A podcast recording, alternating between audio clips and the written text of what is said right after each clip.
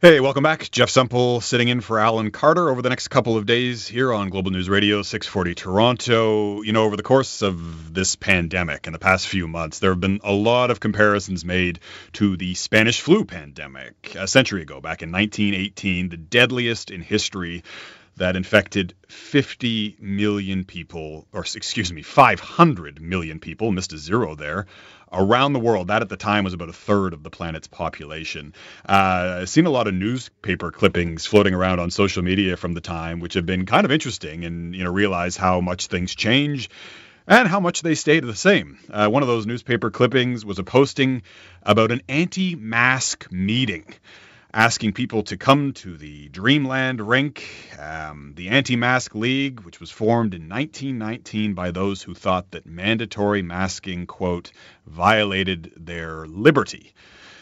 Sounds a bit familiar. Uh, and it raises the question, you know, that there is something about masks and you know that extends even further arguably to the advice that we receive from people we count as experts doctors, nurses, infectious disease physicians, epidemiologists who we've been interviewing and hearing from over and over again in the past few months to help guide us through this pandemic, um, which, you know, remains an evolving situation. There's a lot we still don't know. Some of the information and advice has changed. Um, but there is, you know, continues to be, and we particularly see this in scenes coming out, out of the United States, this reluctance, resistance to trust the experts on their advice. And to help unpack why that is, we are joined on the line now by a professor of psychology at the University of Waterloo, Derek Koehler. Derek, thanks for joining us on the program. Hello, thank you. So, uh, Derek, when you, I mean, when, you know, I don't know if you heard off the top there, the, the comparison to the, the Spanish flu and the fact that there was a resistance back then to calls for people to wear masks. Here we are in 2020 having the same argument. Um, what do you make of that? Sure. I guess uh, there's some aspects maybe of uh, the psychology of uh, pandemics that maybe haven't changed that much over these years.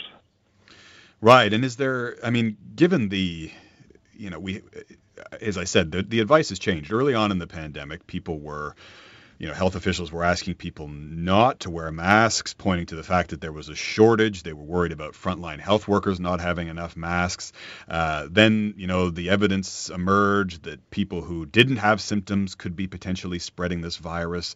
And so it, it led to a change in that advice and people now health officials asking people to wear masks and as i say starting tomorrow in toronto it will be mandatory in all public indoor places um, so, but given the consensus that we hear pretty much from health experts on this, why is it that some people remain reluctant? Do you think? I think that's it's a pretty complicated subject, of course, and I think one thing you alluded to may play some role, which is, you know, science is, uh, you know, on any particular topic, uh, knowledge comes in, and our understanding of what's going on changes. Uh, and as members of the public, when we have to uh, rely on um, experts for guidance on what to do, we can certainly um, feel some confusion or uncertainty when uh, that guidance changes.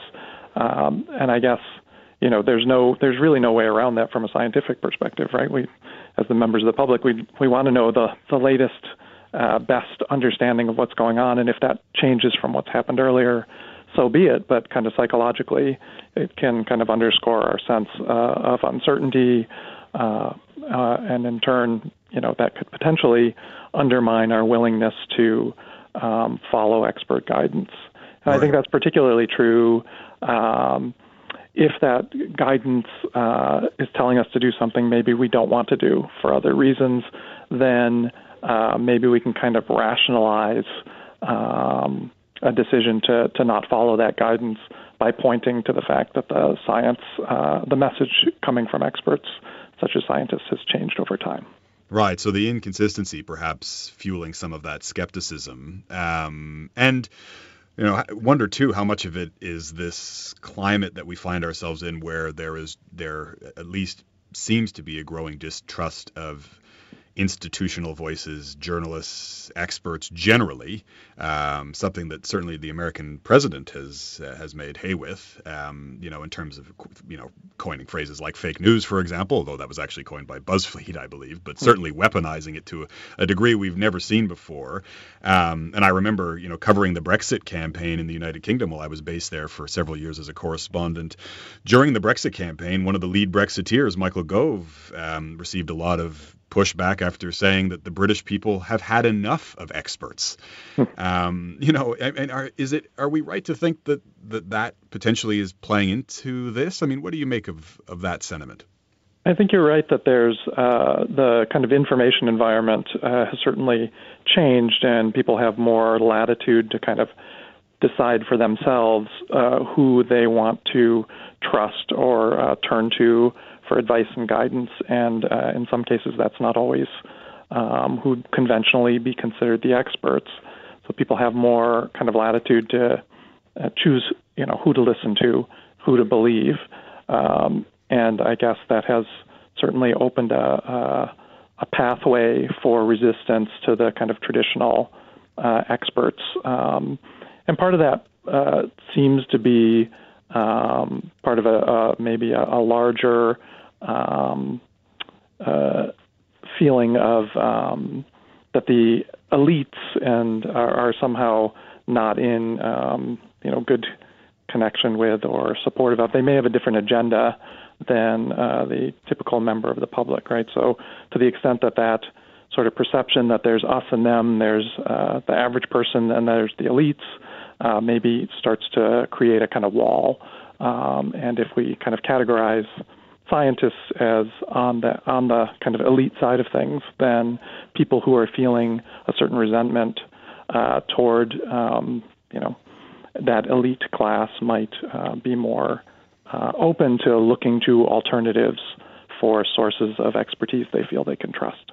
Right. Even when you know you sort of see frontline physicians who are sweating it out trying to care for people in the intensive care unit with COVID-19 and and you hear those impassioned pleas from them I think as you say it's more difficult to ignore. Um, but yeah, and I guess just generally, Derek, before we let you go, as we move into the sort of reopening phase and um, you know, we start to kind of emerge from months of this sort of imposed hibernation and lockdown that we've all been living in any cautions that you would give to people? I mean, in terms of the way that you know the psychology kind of plays into all of this. I mean, I I kind of wonder as we start to let our guards down whether we should be sort of keeping our own thinking in check.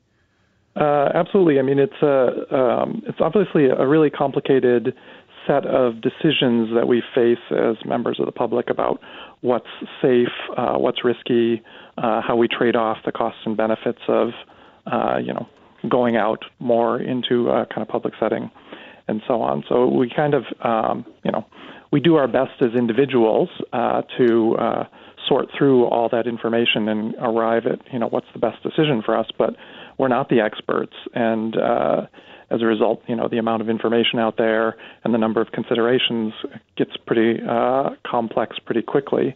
And so I think, you know, uh, it's unfortunate uh, if there is a you know tendency to resist expert guidance at a time where we we really need it, right? We're uh, uh, really depend as members of the public on institutions that can um, that have more expertise and can kind of give us the right guidelines. And so, in some cases, um, it can be helpful just to sort of simplify the decisions that we face if um, you know a policy regarding something like wearing masks and so on comes down uh, because it kind of takes away uh, some of the difficult decisions we otherwise have to make as individuals by just saying we're going to agree as a society uh, that this is, uh, for now, something we're all going to do.